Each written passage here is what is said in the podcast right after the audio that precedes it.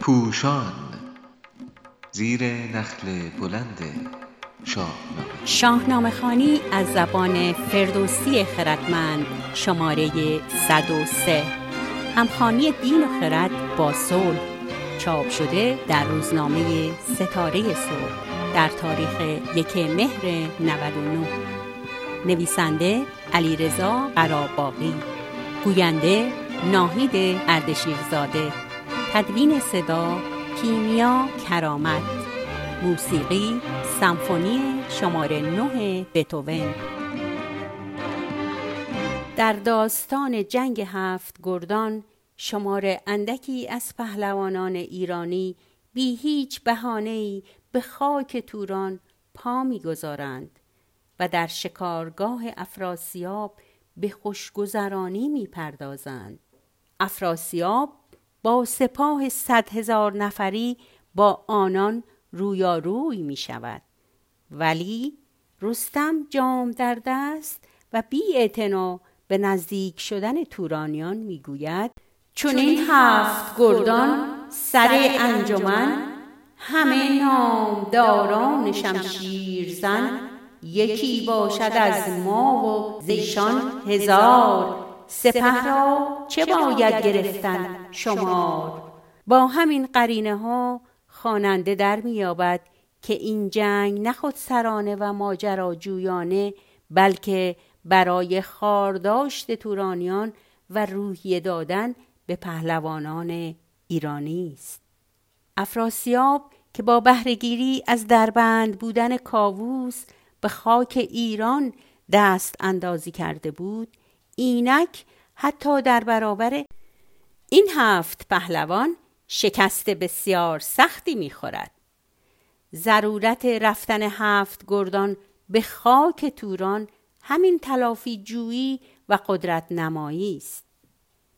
افراسیاب در میابد که تا امید ایرانیان یعنی رستم دستان پابرجاست تورانیان را به ایران راهی نیست پس به رخنه در میان ایرانیان می اندیشد و سهراب را به جنگ ناخواسته با پدر برمی انگیزد ولی آیا فردوسی خردمند جنگ ضروری هفت گردان را می ستاید؟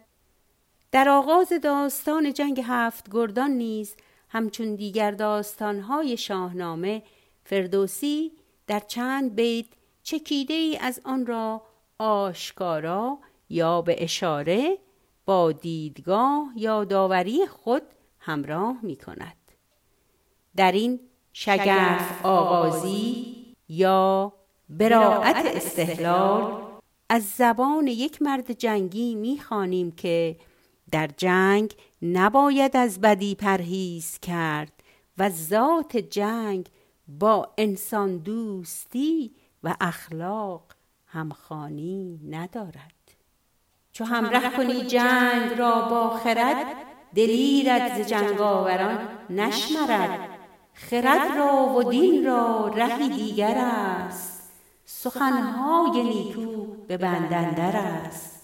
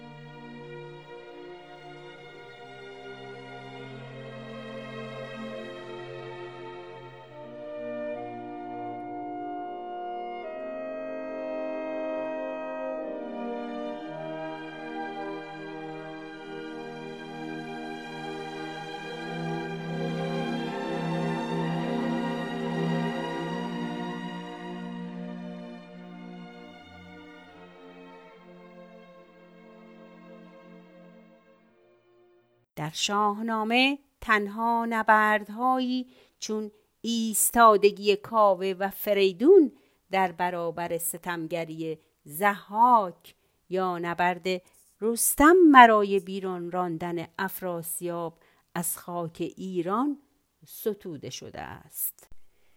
ولی دانای خردگرای توس چه جنگ های برون مرزی مازندران و هاماوران و چه جنگ پیشگیرانه هفت گردان در خاک توران را در نقطه مقابل خرد و دین می داند.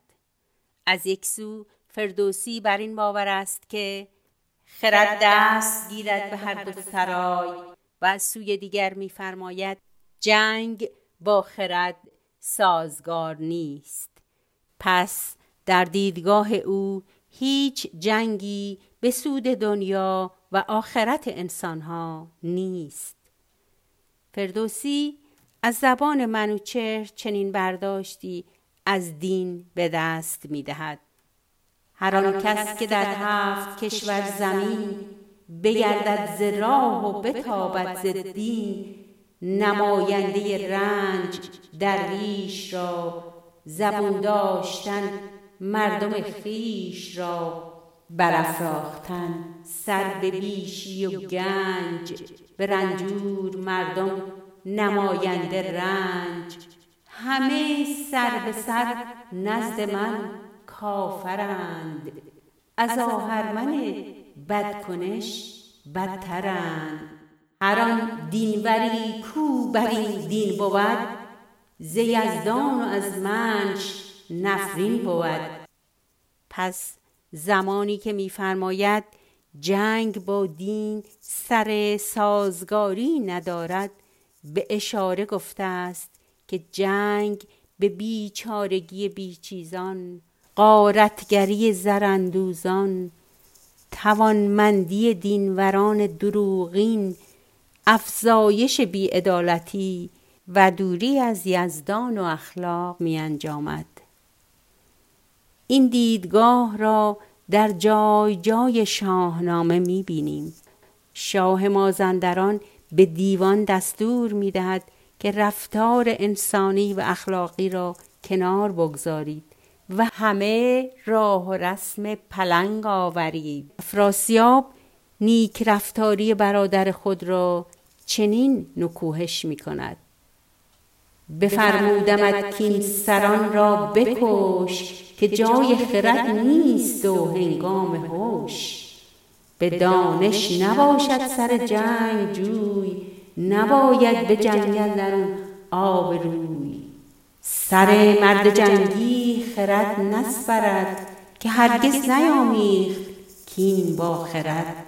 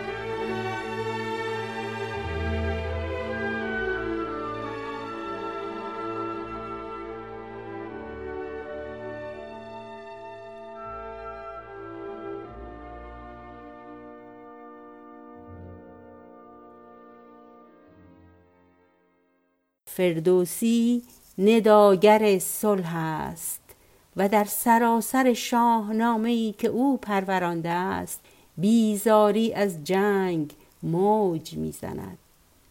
برای نمونه در شاهنامه سالبی پیشگویی ستاره شناسان درباره به دنیا آمدن رستم چنین آمده است. زار از دخت مهراب پسری در نصیب دارد. که بی همال است و در قدرت و شجاعت و ریاست و چیره شدن بر دشمنان و پیروزی درخشان در جنگ ها و یاری دادن به شاهان و بلند آوازه شدن در جهان و جاویدان شدن نام یگانه است. ولی نابغه صلح جوی توس همان منبع مشترک یعنی شاهنامه ابو منصوری را چنین پرورانده است. به خواب اندر آرد سر دردمند ببندد در جنگ و راه گزند. به او باشد ایرانیان را امید از او پهلوان را خرام و نوید. رستم در دستان هنرمند فردوسی نه یک فرد که امید ایرانیان است و همچنان که دکتر خالقی معنی کرده اند جنگ و گزند را از میان بردارد و آشتی و آرامش را به جای آن نشاند. تا دردمندان و گزند دیدگان بتوانند از آن پس سر راحت بر بستر گذارند.